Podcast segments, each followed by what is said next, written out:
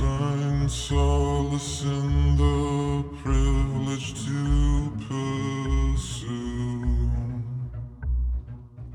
Most people.